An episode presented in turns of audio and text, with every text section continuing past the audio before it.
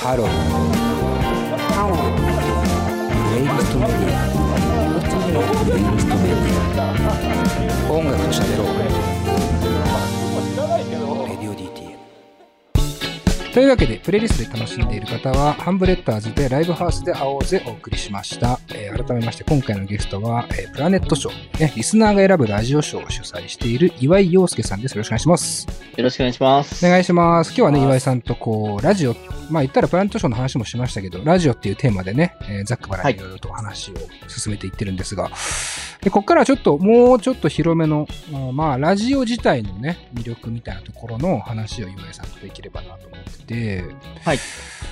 まああのー最初の方にもね、ラジオ、まあ聞かない時期もあったりとかしたっていうのが言ってて、それはまあ言ったら社会人になりたてな時期とか、で、まだラジコとか、えータイムフリーとか、ポッドキャストってそこまで、えーまあ盛り上がってるというか、多くはなかった時、サービスとしてもなかなかまだ普及してない時だったからこそだったと思うんですが、まあそっから聞き、また聞き始めて、ラジコとかを使って、どういう時に、なんていうか、うんラジオを聞く聞きますか、今は。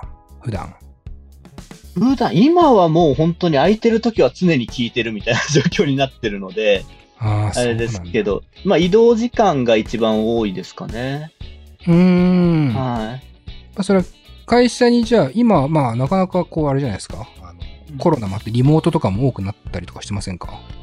そうですね、リモートもあるはあるんですけど、僕はちょっと、あの、経理職だったりもするので、うん。あの、会社に行かないとない書類とかがかなりあるので、うんうん結構行ってるんですけど、うん。で千葉から東京。京まで通って片道1時間かかるので、はい。往復でちょうど、えーそれこそオールナイトニッポンとかジャンクは一一本聞き終わるああ、そうか。ぐらいの時間帯だったりとか。なるほどね。まあ、ちょうど、ちょうどいいですね。僕もやっぱ移動中が一番多いかなとは思うんですけども。はい。ね、移動の1時間ぐらいって本当にちょうどラジオを聞くのにちょうどいい時間で。そうですね。うん。まあ、他はどうですか？ちなみに移動中の後とか寝る前とかも、まあ、もう今はもうずっと聞いてますか？そうですね。基本は聞いてますかね。食事中、お風呂入ってる時とかも今聞いてますし。そうですね。それ、ずっとだ？はい。ゲームとかは、ゲームとかはラジオ聞ける感じなので、なんかゲームしながらは聞いてたりします。ああ、そうなんですね。逆にラジオ聞いてない時は何の時なんですか？聞いてない時何の時かな？さすがに映画とか見る時は聞いてないですけど。それ聞いてたらもう変態ですよ。そうですね。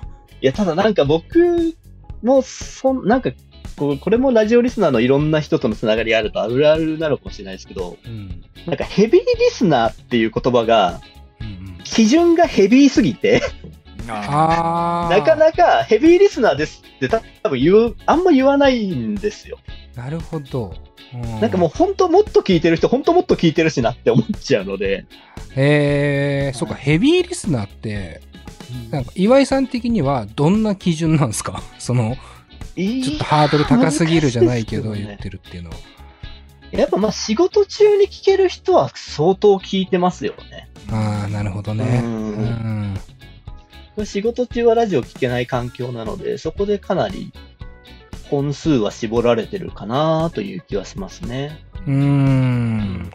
ヘビ、まあ確かにヘビ、これ、この話前なんかでもしたんですけど、ヘビーリスナーとか、音楽側も割と音楽好きとか、何々好き、映画好きとかってよく言われると思うんですけど、まあそれがさらに発展すると映画マニアとか、音楽マニアとか、音楽フリークとかってなってくると思うんですけど、別に好きだし、結構聴いてるんだから言ってもいいじゃんって僕は思うんですよね。その そこのハードルを上げることによってヘビーリスナーって言いづらくなっちゃうのもどうなのかなみたいな。そうですね。もちろんあの一つの番組だけをすごく聞いてる人とかもいるので、うん。そういうヘビーリスナーの形もあれば、もういろんな形はあるんですけど、多分それも音楽とかも今おっしゃってた通り、あるあるですよね。結構好きになればなるほど、うん。上を知ってくるので。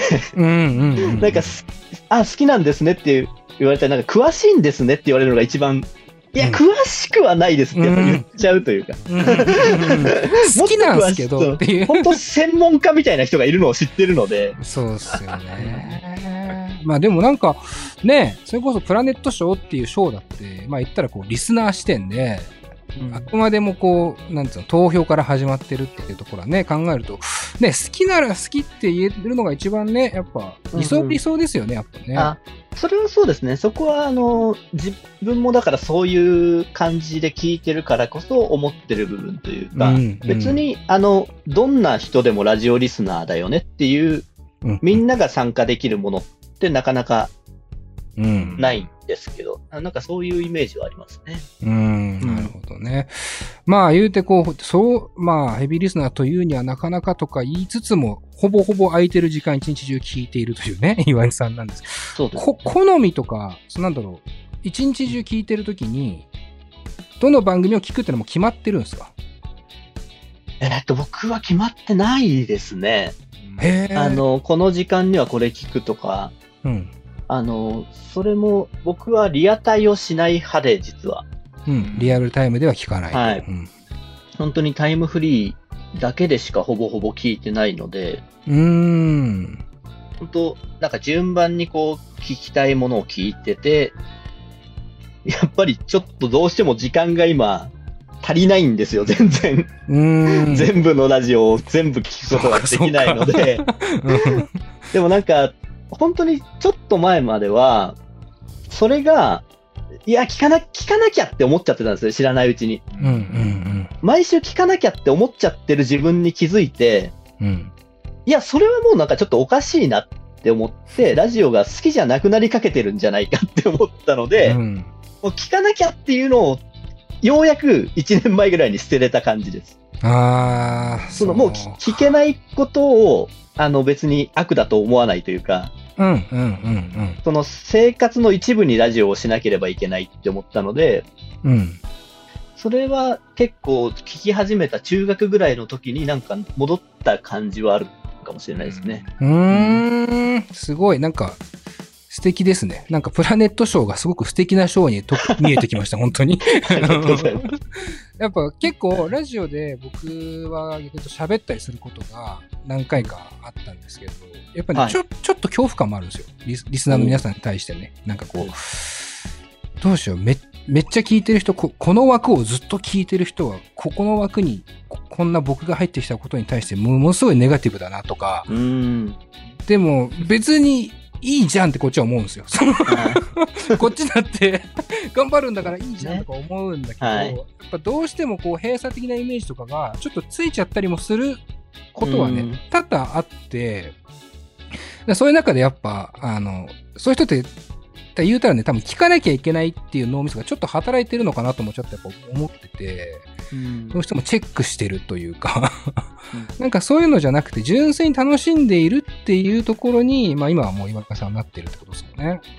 あそうですね。はい。うん、なんかすごい楽しみ方として本当にピュアだし、僕もね、そういう風にラジオを聞くのが一番いいかなと思うんですけど、あの、さらに広げると、まあ好みというか、そもそもラジオ以外はどうなんですか？テレビとか。好きですね。あの、それもだからこの何年か前のラジオを聞かなきゃ精神になってしまってた時に、うん。気づいたらいろんな好きだったことをやってないことにも気づいたんですよ。そうか。うんその、漫画を、漫画はまあまだラジオ聞きながら読めるんであれですけど、うんそれこそゲームとかやってないなとか、映画見てないなとか、うん。音楽全然聞いてないなとかうん。に気づいて、あ、これはやっぱちょっと、まあダメってことじゃないんですけどね、別に。うん。どれがいい、どれがダメってことじゃなくて、自分が個人的になんかそういうのはい、いろんなことを知りたいなと思ったので、うん、そうですね、結構幅広く好きですね。まあ、今、ツイッターのプロフィールに書いてるのはディズニーと脱出ゲームとラジオって書いてるんですけど、へはいー。あじゃあ、ラジオだけっていうわけではないんだね。本当にいろんなものが好きなんですね。テレビも含めね。そうですね、はい。でもまあ、それでもやっぱりラジオは聞き続けてると思うんですけど、はい。ここはだから、やっぱもう今となってはただ楽しいからっていうところが帰結する理由なんですかね？そうですね、僕これ、なんかちょっと聞こえは悪いのかもしれないんですけど、うん。なんか前にラジオってあなたにとって何ですかっていう質問をされたことがあって、はいはいはいはいはい。何かなって思った時に僕は、結局、僕が思う一番面白い暇つぶしって何かって言われたらラジオだって思ったんですよ。ああ、そことか。はい。だ空いた時間に何をしたら一番楽しいですかっていうと、ラジオを聴いてるのが一番楽しいので、そこが僕にとってのラジオなのかなとは思います。もうなんか、心底、やっぱ好きなんですね。そうですね。好きですね。楽しいからっていうことだけってことですもんね、言うたいや、らね。もう本当それだけですね。何かをそこから得ようとか、そういうものは今、何もなく、うんはい、好きで聴いてるっていうだけになってるんです。うん。なんかその魅力っていうのは特にどこのあたりだと思いますか？それでもラジオが好きって思わせる魅力みたいなのって、岩井さん的には。そうですね。なんかラジオの魅力とはっていうお題も、うん。ラジオ雑誌とかのよくある質問で、本当あまたのパーソナリティが答えてきた部分だとは思うんですよ。うーん。やっぱでもそうか。うん。そうですよね。で、やっぱり音声だけで伝えるっていうのが魅力だっていう方もいますし、うん。なんかその、身内感というか小さいコミュニティっていうのが魅力だっていう方もいますし、うん。何なんでしょうね。ラジオの魅力。それも結構考えるんですけど、まだたどり着いてないんですよね、正直言って。ななんでラジオってこんなに魅力があるんだろうっていうのが。じゃあ、質問を逆にすると、はい。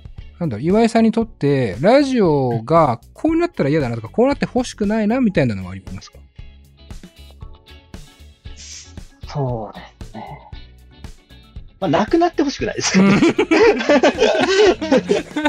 なくなってほしくないです。うん え、これが、あの、結構、ラジオはなくならないっていうのもよくインタビューとかで見るんですけど、はいはい。これ本当にそうなのかなっていうのはすごく僕実は思ってる部分で、あなんか、まあそういうつもりで言ってる人はいないと思うんですけど、なんか楽観的すぎるんじゃないかなってちょっと思っちゃう部分というか、あ、ほうほうほう。なんか本本屋はなくならないって言ってたけど、今めっちゃなくなってるじゃないですか。そうですね。うん。そう、同じで、ラジオって本当にこれなくならないのかなっていう時に、うん。あの、この前赤江さんがなんかネットのインタビューで、あの、絶対に、何もなく絶対残さなくてはいけないものではないみたいな回答をされてらっしゃって、ああ。なんかそこがすごく、ああ、まあ確かにそうなんだよなとは思っちゃったんですけど、うんうん。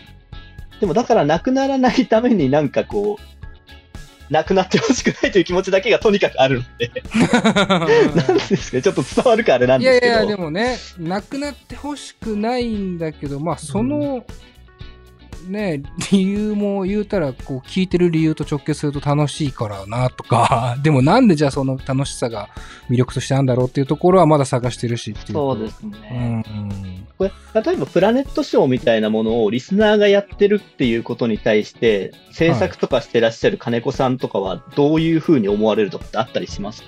あうん、え、プラネットショーみたいなこ活動をってことですか、はい。えっ、と、最高です。あありがとうございます。僕はですよ。あくまで、うん。はい。いろんな考えがあると思いますけど、その、こう SNS がやっぱこう発達していって、で、みんな端末を持っていて、で、いろんなたラジオ以外にも楽しみ方が実際ある状況の中で、その、この番組が好きだとか、この番組が面白いっていう風に、いかに声を上げてもらえるかってすごく今大事だなっていう風には思いますあ。う。ん。うん、だからそういう意味ではそのリスナーの視点からリスナーが能動的にそれをやってくれるのはとってもありがたいことじゃんって僕は思います。うん。うん。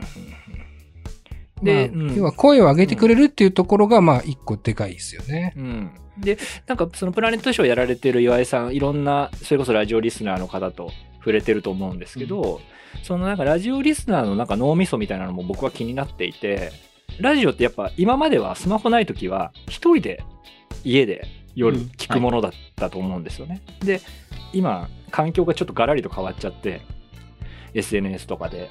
でそういう今のラジオリスナーはプラネットショーの場合はいろんなラジオリスナーが集まって一つのプロジェクトをやってるじゃないですか。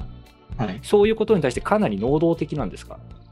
えーっと、そうですね。まあ、ラジオリスナー、あ、ごめんなさい。プラネットショーにご協力いただいてる皆さんは、能動的かどうかはちょっと人によってまた違うとは思うんですけど、はいはいはい。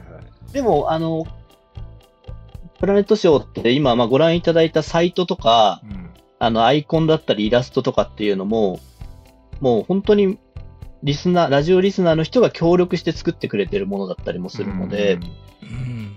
そういう意味ではもう、もうあんな素晴らしいサイトを作ってもらってて、僕は本当技術がないので、そういう部分は能動的かもしれないですね。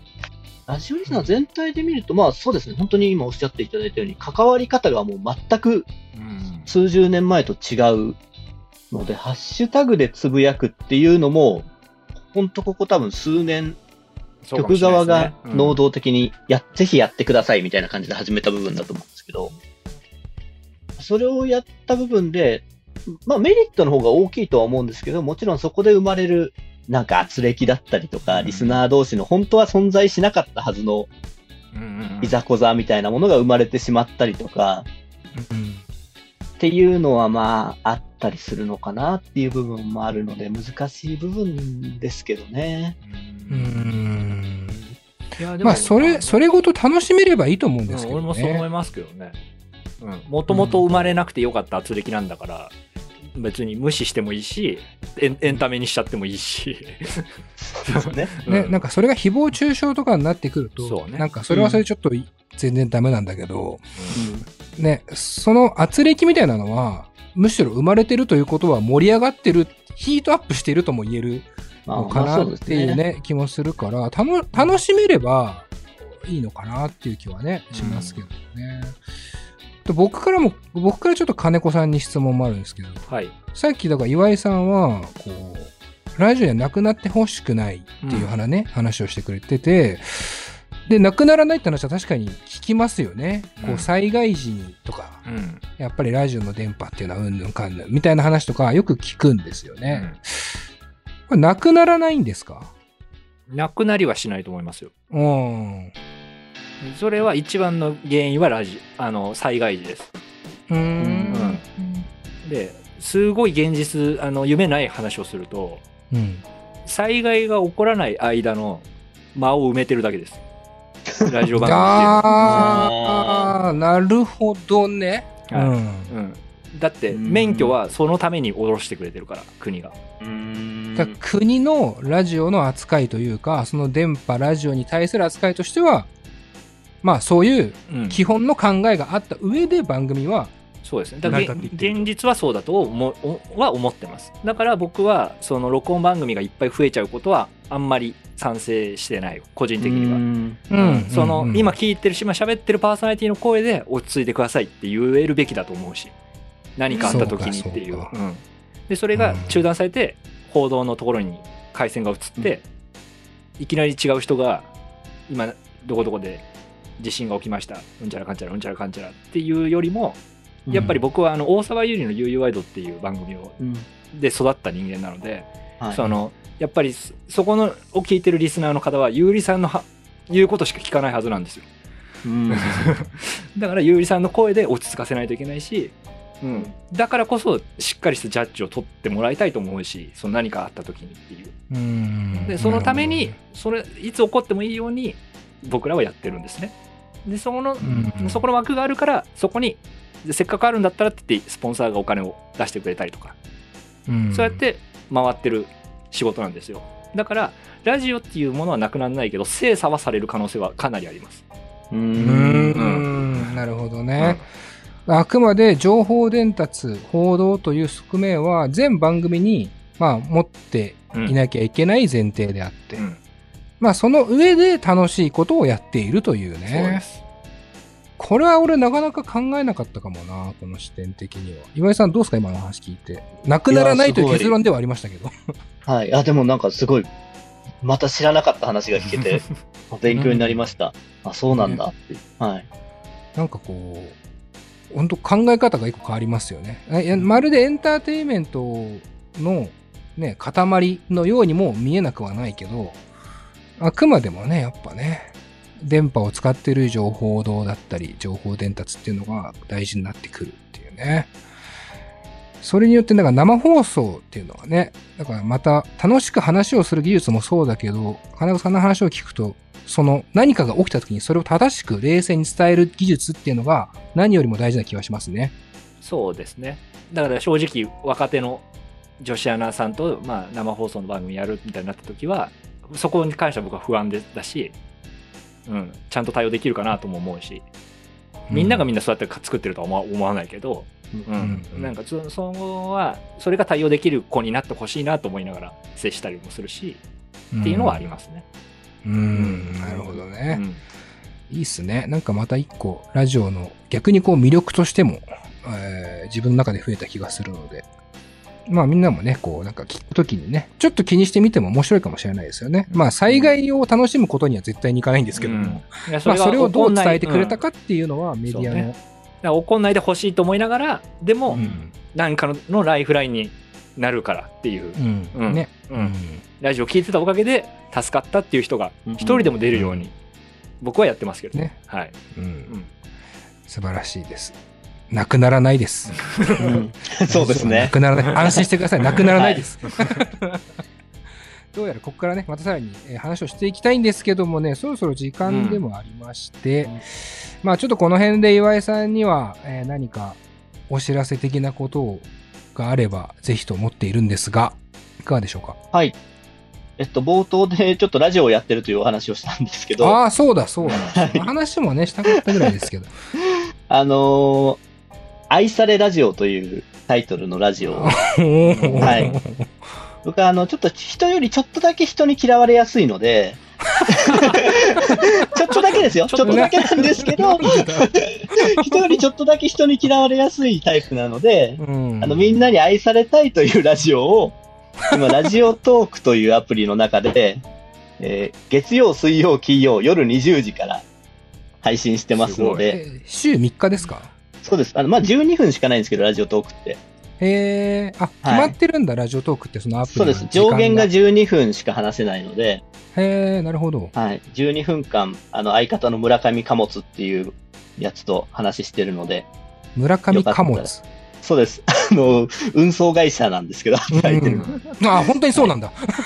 はい、そうなん運です。送会社の名前みたいな。そうなんですそうなんですね。あの、若い頃に両親が亡くなって、その保険金で高校生の時すごい豪遊して遊んで暮らしてたっていう、プロフィールの人間と、なかなか面白そうですはいね。はい、やってるラジオなので、ぜひ聞いていただければというのと、えーもっとちゃんとした方の告知で言うと、ええ、ええっ、と、9月の23日、秋分の日にですね、え。うん。あの私またこれ何やってる人なんだっていうのが一個増える、ラジオリスナーフェスというイベントの主催をやってまして、うん。えはい。それが、ラジオリスナーフェス。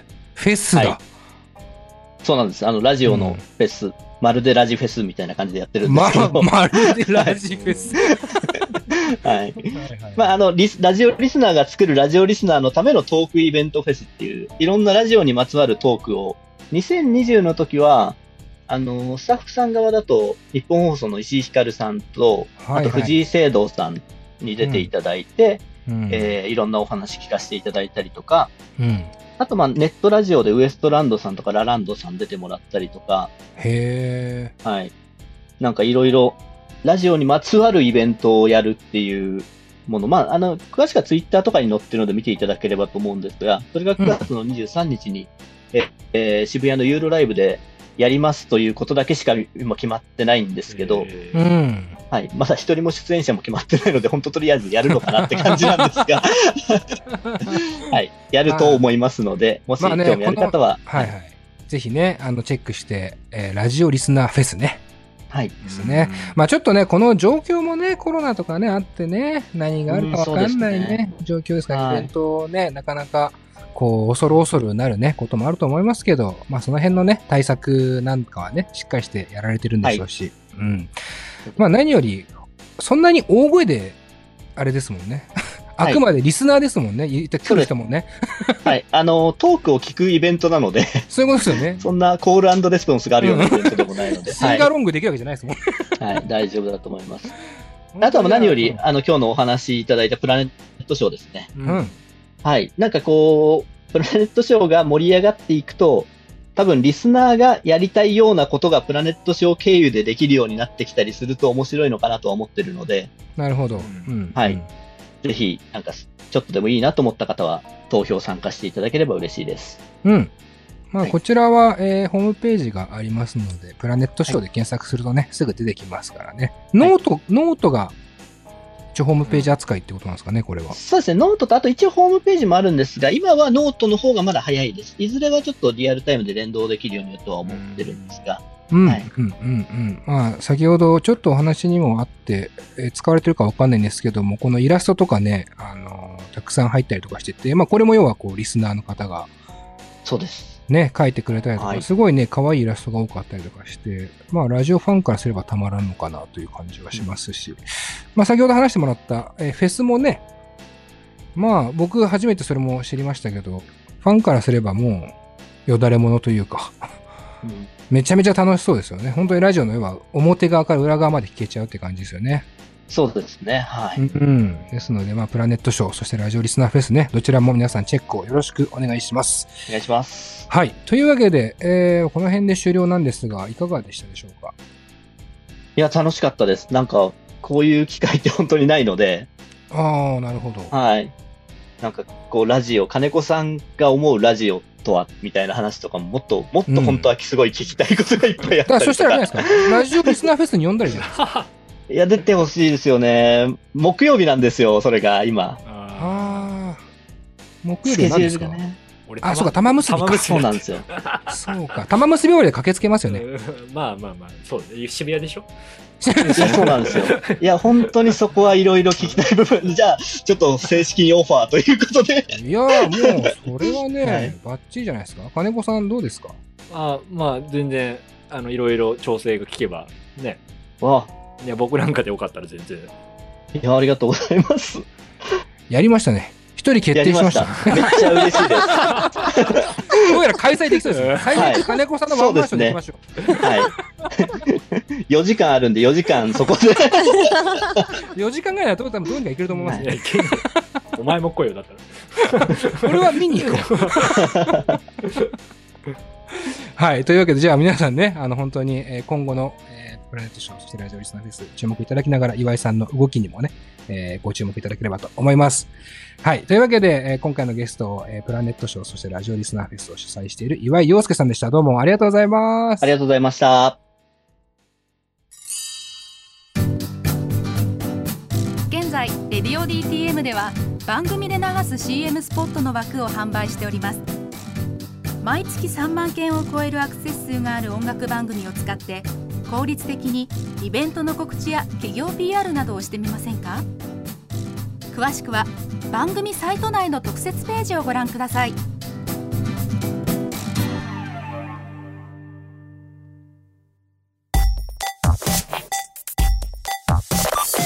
音楽と喋ろう。レディオ DTM エンディングです。えー、今回岩井陽介さんをお迎えして、えー、ありがとうございました。あのー、なんですかね、ラジオのリスナーという視点から話を聞くって、まあ、あんまないじゃないですか。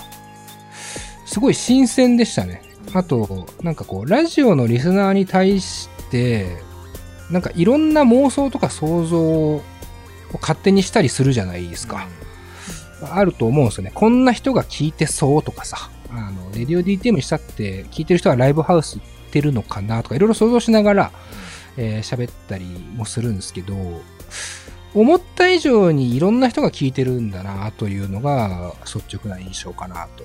で、まあ、あとは、あの、世代的に僕らが35歳で、話にもありましたけど、昔こうラジカセで録音ボタンを押してたような世代だから、どこかラジオに対してアナログな印象がちょっとあるっていうか、なんですけど、まあ言うたら若い世代、20代とかの世代からしてみたら、YouTube 見るのとそんなに変わらない感覚で、もはやラジオとも触れ合えるのかなっていう気がしてって、だからそうなると、まあ、ラジオだからとか、ラジオリスナーだからみたいなこともうなくて、かなりメディアとしては幅広い世代が聞いてるんだなっていうのは改めて感じましたね。うん。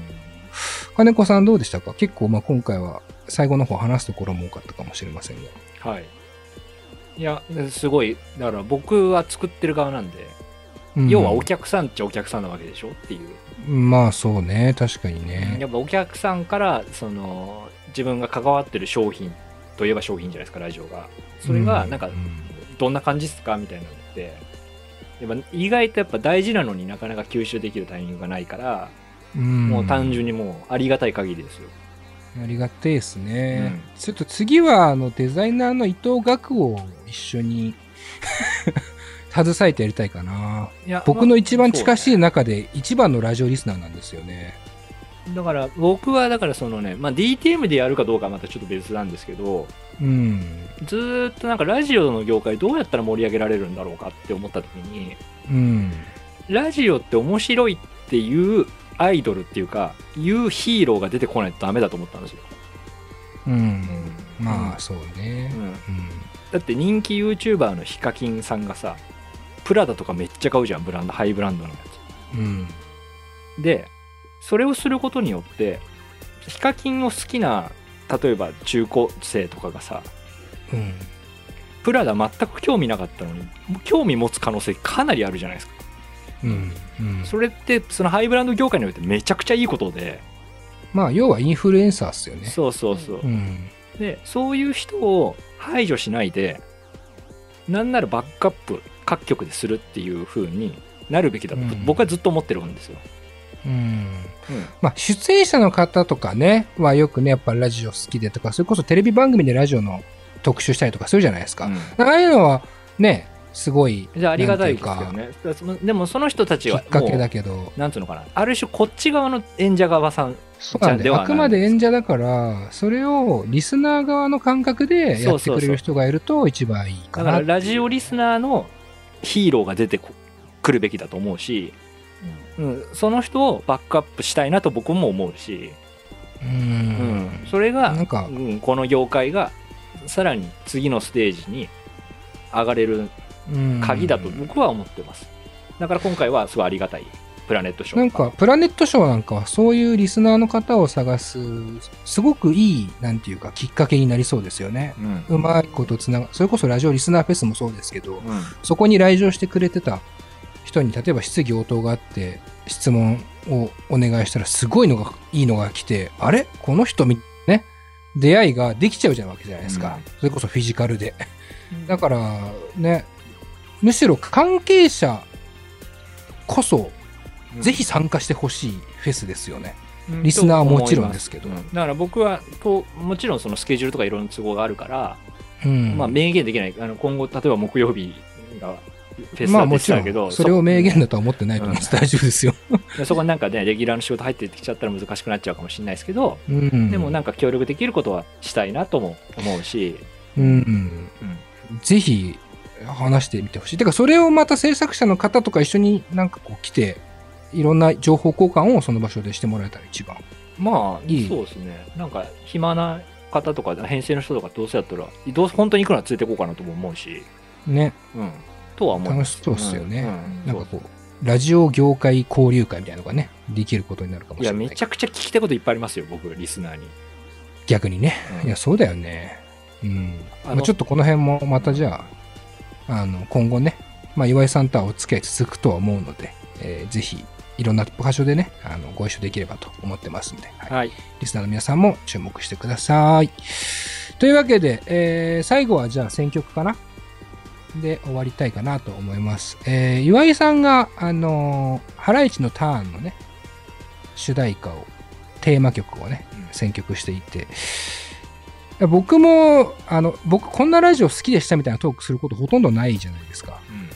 なぜならそんなに聞いてないからなんですけど、その中でもめちゃ聞いていた番組といえば、サマーズの逆にあれだろうね。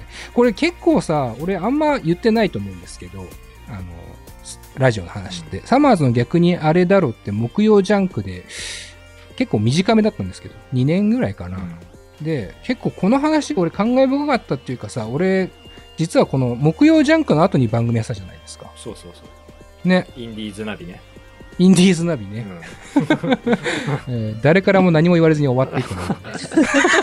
あの枠何それ枠ごと消滅したで同じのね なんだそりゃ全滅っていうやつですよ、ね。唯一言ってくれたのはバニラビーンズの方でしたね。なぜなら同じ枠にいたからなんですよ。えーその話はいいとして、そこでも結構感慨深かったんだよね、俺は。うんあの、要は、木曜ジャンクの後にやってるってことは、って話じゃん。サマーズの番組の、まあ、後にやってるに等しいわけ、俺の気持ちとしては。なんかこう、唯一俺、ラジオで喋ってて、ラジオリスナーっぽいエピソード、それぐらいしかないの。あとはもう、ほんと特になくって思い入れが。なので、えー今日はサマーズの逆にあれだろうのテーマ曲を選曲しようかなうん思って最後に聴いてください。では最後の曲はこんな曲です。アポロ440でロストインスペース。また来週お会いしましょう。佐藤直でした。